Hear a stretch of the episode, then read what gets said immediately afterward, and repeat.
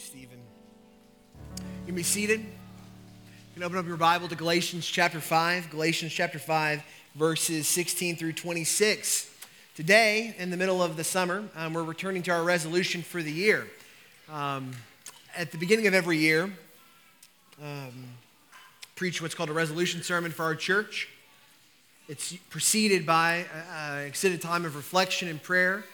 I really just asked the Lord, Lord, what would you have the people of Mosaic kind of focus and dwell on over the course of this year? And I spent some time just seeking the Lord's face and trying to listen to his voice and praying and seeking his word. And coming into this year, it was quite clear.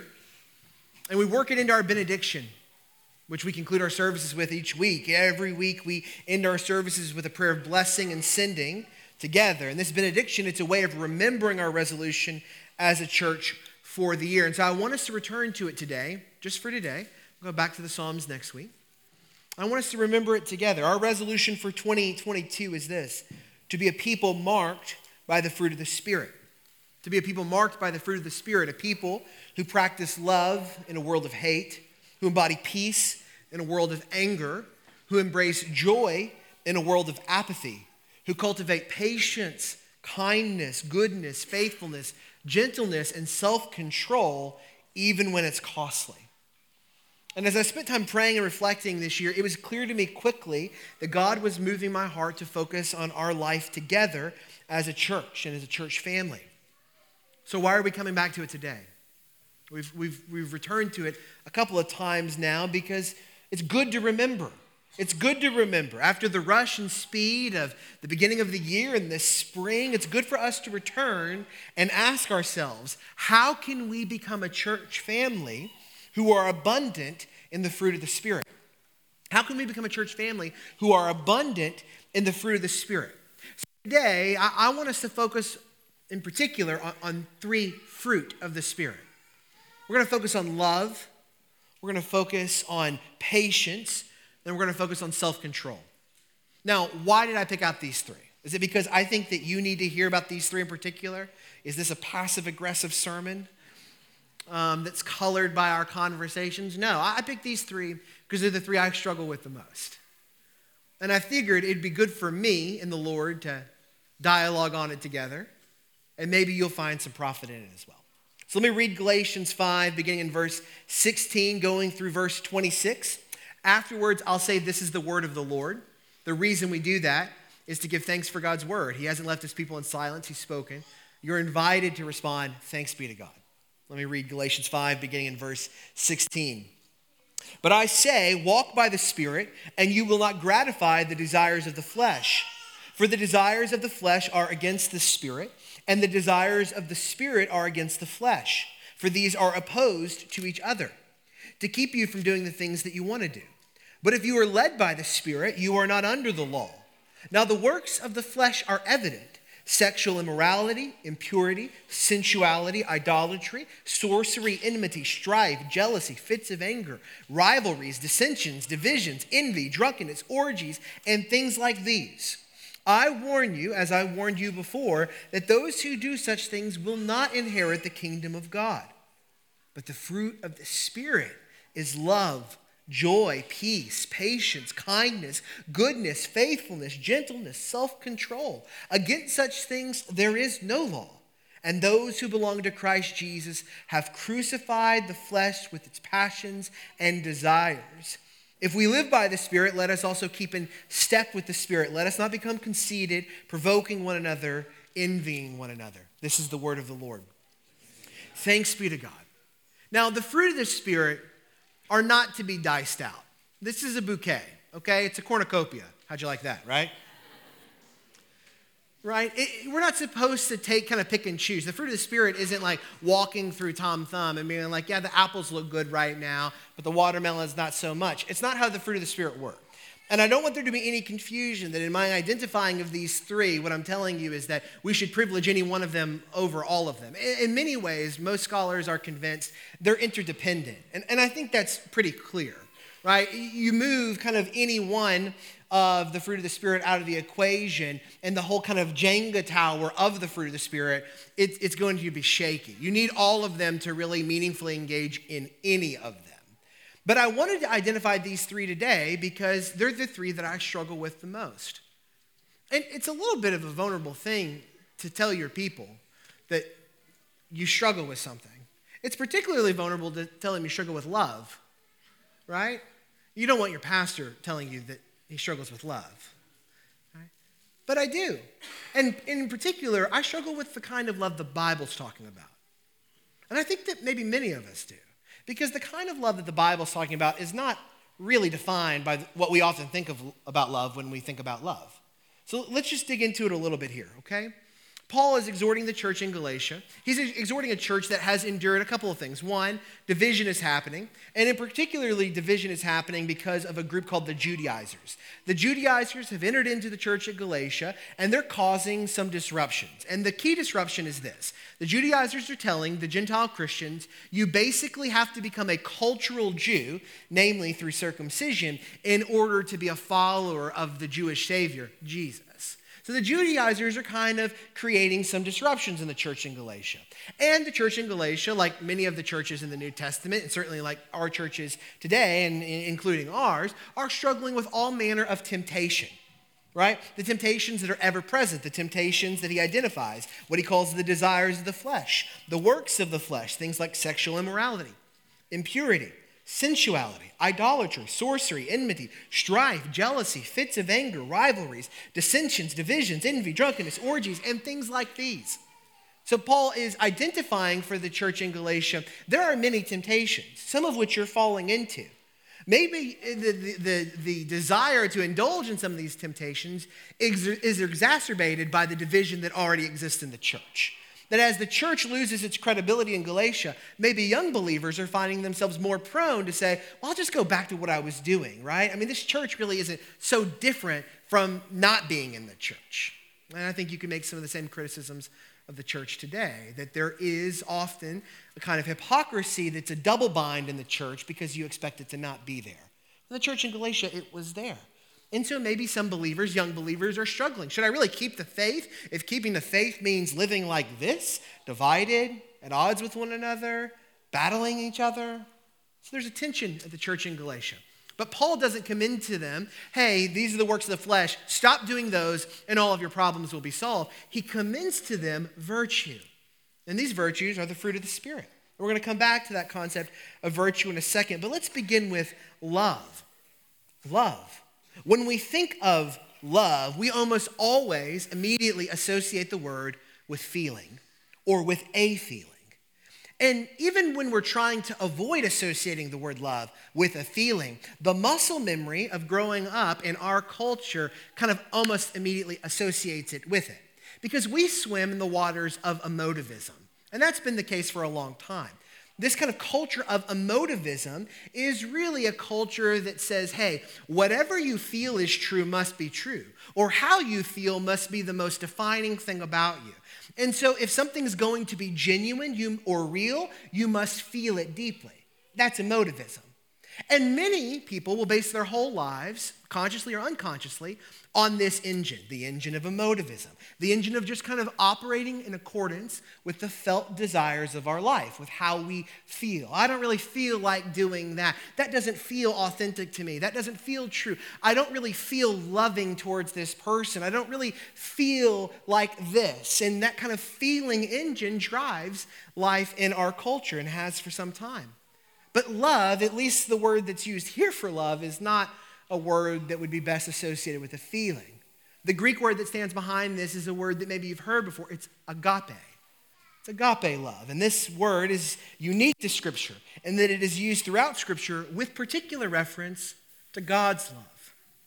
Now, let me tell you some good news God's love is not primarily a feeling.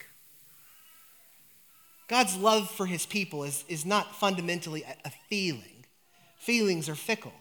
And even if God's love was primarily a feeling, it, it would be perfect, it would be unchanging, it would be immutable, it would never be affected. But God's love is not primarily a feeling, God's love is primarily a covenant promise. There's a faithfulness, not a feeling, that drives the love of God. It's a commitment. It's tied into the very character of God when Scripture says that God is love. It's saying that it is the nature of God, love. God is love. It's more than a feeling. God's love isn't based on a feeling, it's an expression of his nature. And this love, it's unconditional.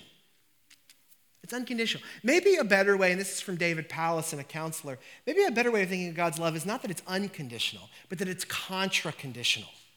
It's contra conditional. It's not just that we don't deserve it, it's that we've done things to definitely not deserve it. This love is contra conditional, it's incongruent, it doesn't fit. We're not the just recipients of God's love. It's not what we're owed, it's not what we're entitled to. We don't deserve it. And we often think about God's love as not coming with strings attached. That's true in the giving, but the intent of God's love is transformation. God gives an incongruent love, meaning you don't deserve it, you can't earn it. When God grants it, He grants it with the expectation it's going to change you. It's going to change you, it's going to transform you. This love of God isn't rooted in a feeling. And so, the love that Paul is commending as a fruit of the Spirit to the church in Galatia, it must be more than a feeling. He lists this word here and he showcases it with priority status. It's the first of the fruit of the Spirit, and it gets a long exposition in 1 Corinthians 13, which if you've ever been to a wedding, you've heard before, uh, right? Love does not envy or boast, it doesn't do all these things, you know. It, this incredible exposition of love in 1 Corinthians 13, the priority status here in the fruit of the Spirit. There's a case to be made that you can read all of these other fruit, all these other virtues through the prism of love. If you were going to read any of them through the prism of any one of them, it would be love. The love of agape love. A love that loves incongruently, a love that loves disproportionately. And we have to strive for this kind of love. We do, not just because our culture has engineered us to think about love differently, but because our hearts are inclined to think about love selfishly right? So there are some circumstantial things that make living out the kind of love that God shows to us difficult because it's not the way that our world thinks about love. But there are also some indwelling things that make living out this love hard. It's sin, it's the impact of sin. Even after we have been placed in Christ Jesus and given a new heart, no, no longer a heart of stone, a heart of flesh, even after we've experienced the grace of salvation, it can still be hard to love the way that God loves us. Jesus tells the disciples, they're going to know you by the love that you have for one another. Why is that such a winsome and persuasive witness to the love of God? Because it's a love that should be uniquely showcased in the church of Jesus. Our love should look different than the loves of the world because it's rooted in the love of God. And His love is not of this world, it's a different kind of love altogether. Our love is unique when we root that love in God's love. It's the kind of love that we hear about in 1 John 4. For the Christian, when we are asked, why do we love each other even when it's hard? Why do we love our neighbor even when we disagree? Why do we love our enemies? We say, because God first loved us. That's the Christian answer to love. What is the motivation for Christian love? The love of God the love of God. Now, you can try to life hack your way into that love, and it won't work. You won't.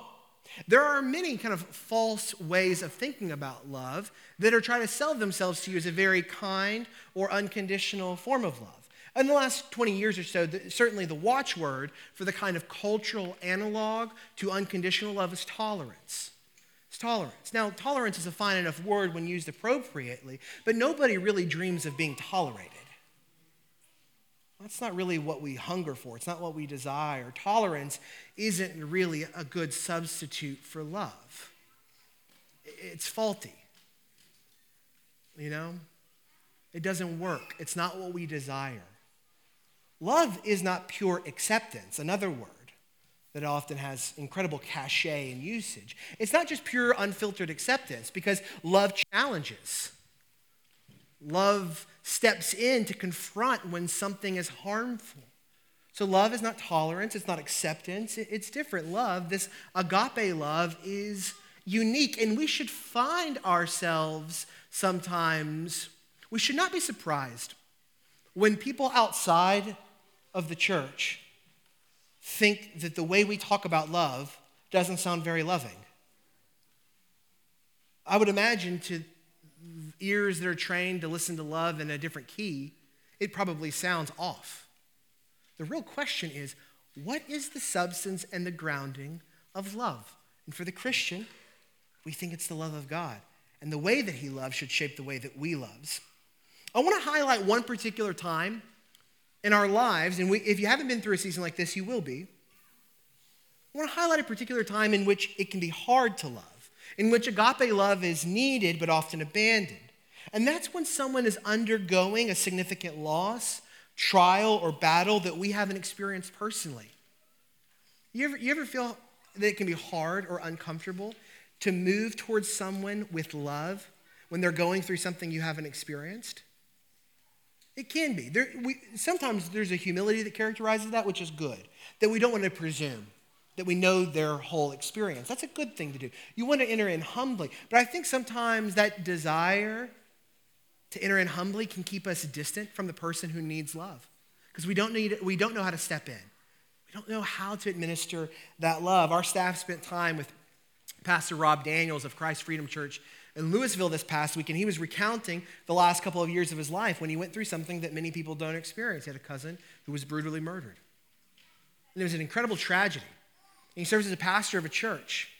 And he was talking about in this time, he was like, nobody in my church knew how to move towards me in love because that experience was just very different from their own. And he's like, I didn't blame them for it. It's just nobody had ever showed them how to enter in with agape love when somebody was enduring something that you didn't know anything about. It requires wisdom, but it also requires courage to enter in with agape love and to say, I want to be honest with you. I don't know what that feels like, but it must be hard. And I want to be with you in whatever it is. That requires a, a wisdom, certainly, a humility, and a courage to enter in. But I don't just want to draw our attention to love, I also want to draw our attention to patience. Patience. Patience. One of the expressions of love is patience. Patience can really be understood as steadfastness or long suffering. Now, we don't we don't like that one, right? Because here is where I really feel the friction of God's word. You know, sometimes God's word is like smooth silk, it comforts, but there are other times where it's like sandpaper and it confronts. And the fruit of the spirit of patience is sandpaper for my heart. It is. It smooths away the rough edges of my heart because out of all these fruit of the spirit, patience is the one that's least developed in me. I struggle with patience.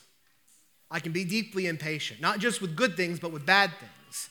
Not just with things outside of my life with God, but things inside of my life with God. I, I am impatient. It's one of the dominant sins in my life. I don't know if anybody else can resonate with this. Maybe you're sitting next to somebody and you're like, they can resonate with that. this word is most commonly used in the New Testament to refer to the patient endurance of wrong without anger or taking vengeance the patient endurance of wrong without anger or taking vengeance. But do you know what? Do you know the times I feel most impatient? When I feel hurt, when I feel deprived, when I feel let down, when I feel like something's not delivering on an expectation. So the word here, patience, is speaking specifically to that moment of enduring wrongdoing, unmet expectations, hurts, wounds, desires going in the wrong direction. Patience is usually refined through great seasons of trial or challenge. It's so hard for me to be, as James says, quick to hear, slow to speak, slow to anger. Maybe you feel this too. The development of patience happens in those times. Kids, let me talk to you for a second. Because I know that when you were a kid, because I was once a kid many decades ago, I was a kid, and I know that it can feel like things take forever. that things are always really long and it's really difficult to wait with joy. That's how we talk about patience in our home, to wait with joy. I know it's tough to do that when there's something that we want that we don't have yet, or something we want to do that we're having to get to. I know that it takes a while, but patience is like a flower. It's going to grow in those times. All of those seasons of waiting, I'll tell you this, they're formative for you, they're shaping you, they're developing in you something that you'll need for the rest of your life. The people that you'll want to grow up to be like are people who have had patience formed in them and usually not the way they wanted. So when you think about the hero that you would want to be, or the kind of teacher that you've had that you really like or respect, or something that your mom or dad does that you really appreciate, nine times out of 10, they became that person through seasons of enduring patiently. And so I know it feels worthless now, but trust me, it's valuable in the long run. It's valuable in the long run. And it raises the question how do we grow in patience? Well, and this is really applying to all of the fruit of the Spirit, because the fruit of the Spirit are virtues. Paul was very acquainted with Greek philosophy, and at this point in the history of the world, Greek philosophy had introduced this concept of virtue. Virtue. It was a way of thinking through ethics of what was right and wrong and how to make good decisions. Virtue ethics is not really interested in making kind of these uh, binary black and white choices about what's right and wrong. Virtue is more about you becoming the kind of person who can live wisely who can live well. It, virtue theory is a lot more adaptable and flexible to the gray matter of life. And Paul would have been certainly conversant with virtue ethics. And you might wonder, why does this matter? Well, because oftentimes we think about the fruit of the Spirit as something that merely God could like turn on or turn off in our life. Like, oh, you just flip the Spirit and uh, flip the, the switch, and now I'm more loving, more joyful, more patient, more kind, God, would you just flip the switch? Would you just flip the switch? And certainly, we should be under no illusion the fruit of the Spirit is principally wrought by who? The fruit of the Spirit, Spirit, is principally wrought by who? The Spirit. Whew, we're to need some help. The Holy Spirit. The fruit of the Spirit is the fruit of the work of the Holy Spirit. They are produced by the Spirit as we seek to practice them through testing as we seek to practice them through testing, to implement them, to, to do them, to let them work out into our lives and our habits. And Bruce Almighty, you didn't think you were going to get that, did you? Morgan Freeman, who's playing God in the film, asked Bruce, and I'm not endorsing the movie, just, just want to say that, okay? Morgan Freeman, who's playing God in the film, he asked Bruce, if someone prays for patience, do you think God gives them patience? Or does he give them the opportunity to be patient? If he prayed for courage, does God give him courage or does he give him opportunities to be courageous? If someone prayed for the family to be closer, do you think God zaps them with warm, fuzzy feelings or does he give them opportunities to love each other? In this movie, which I'm 100% not endorsing, you get a brief moment of insight in this exchange which is that many times God invites us into a space to put into practice the fruit of the Spirit. And in so doing, He grows it deeper and wider in our lived life. And this brings me to the last fruit of the Spirit.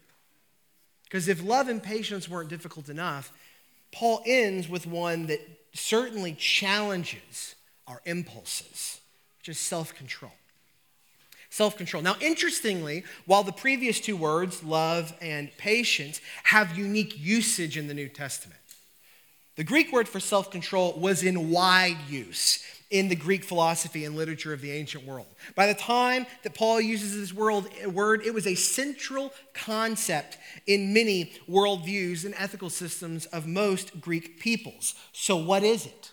Because Paul is adapting this word. He's pulling it out of the context in which most of his audience would have been familiar with it. What is it? Well, self control is restraint.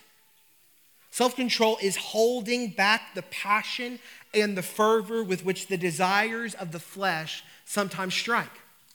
Have you ever been gripped with an overwhelming desire to do something? Have you ever been gripped with an overwhelming appetite for something? Yes. You have. You have been gripped with this. Self control is the practice of learning what to do when you feel that desire rush to the surface. It's about learning how to practice restraint.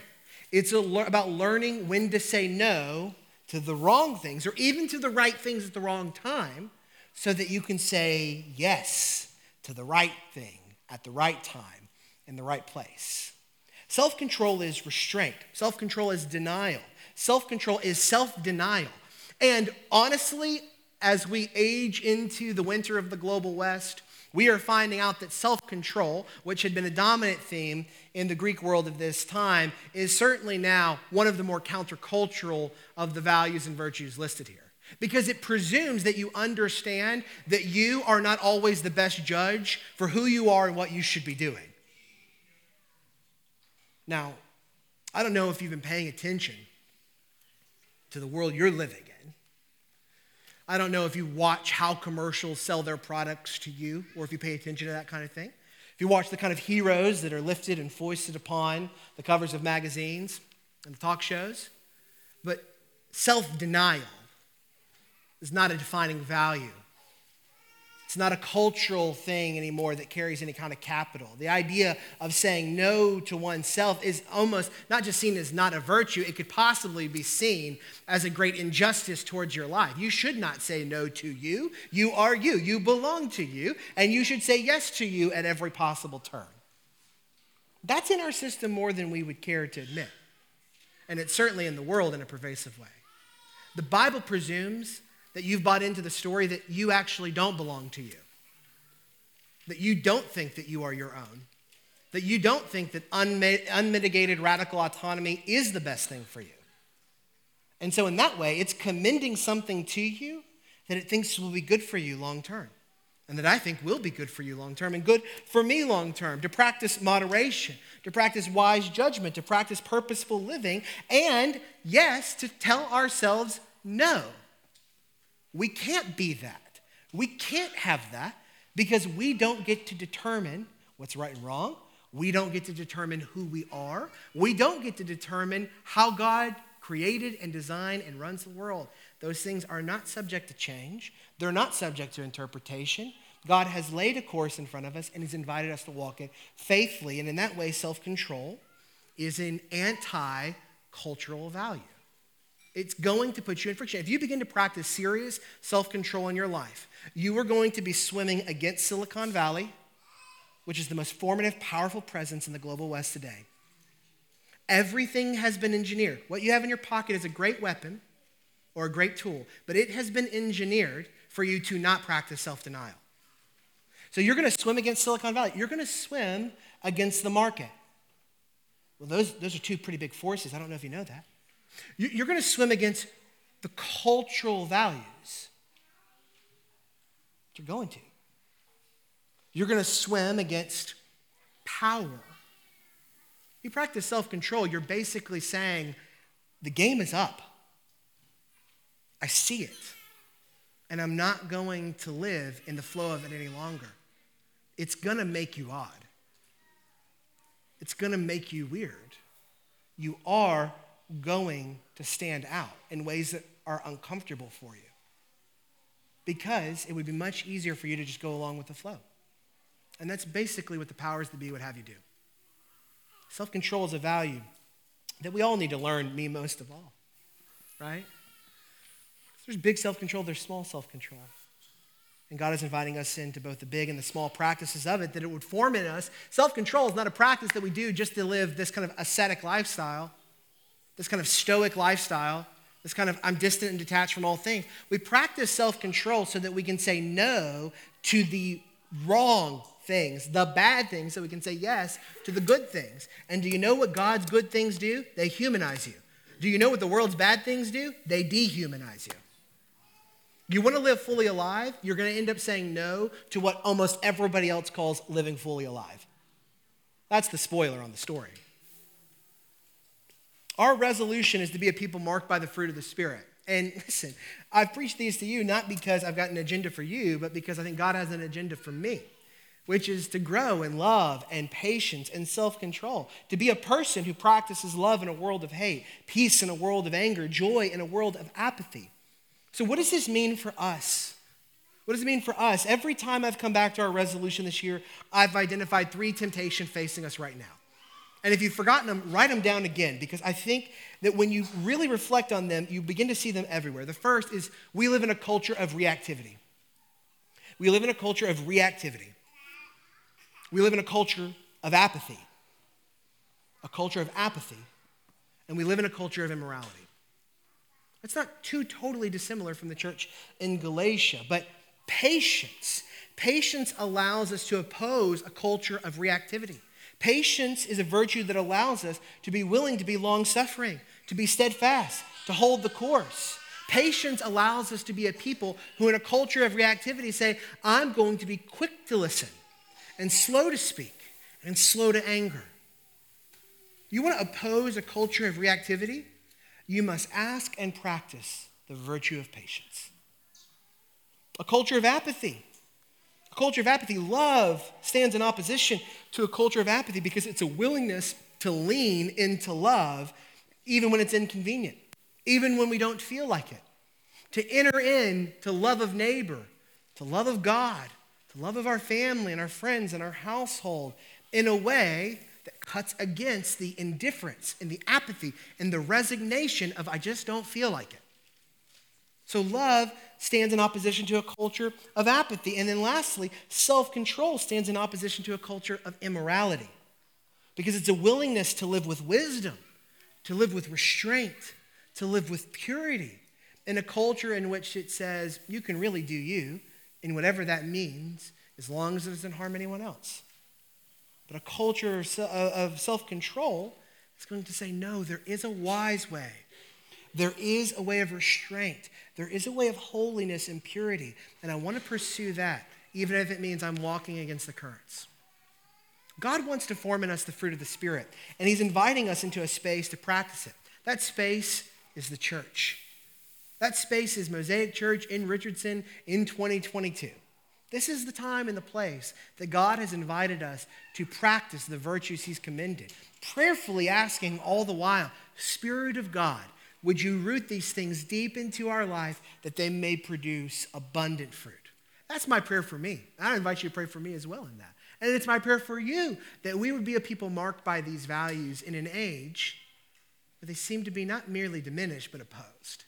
It will require an act of grace. It will require the power of the Holy Spirit. And it will require, as Eugene Peterson said, a long obedience in the same direction. May God grant it to us. Let me pray for us. Father, we love you. We thank you for your grace and mercy. We ask, God, that you would make us a people who are abundant in love, in patience, and in self control. And we pray that we would be a people who live fully alive because we live in your ways. God, we know that the enemy would have us to be deceived, to be deceived that we cannot be fully alive if we live in your world and your ways, but he does not know.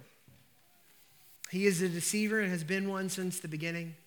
I pray that we would hear those lies as they cross over the corners and the edges of our heart, that we would make no agreements with them, and that instead, a thundering over it, the kind of thundering voice that, as the psalmist says, breaks the cedars of Lebanon, we would hear your word telling us love, joy, peace, patience, kindness, goodness, faithfulness, gentleness, and self control. And all these things by grace through the beloved love of the Father in Christ by the powerful working of the Spirit. We pray these things in the name of Jesus by the power of the Spirit. Amen.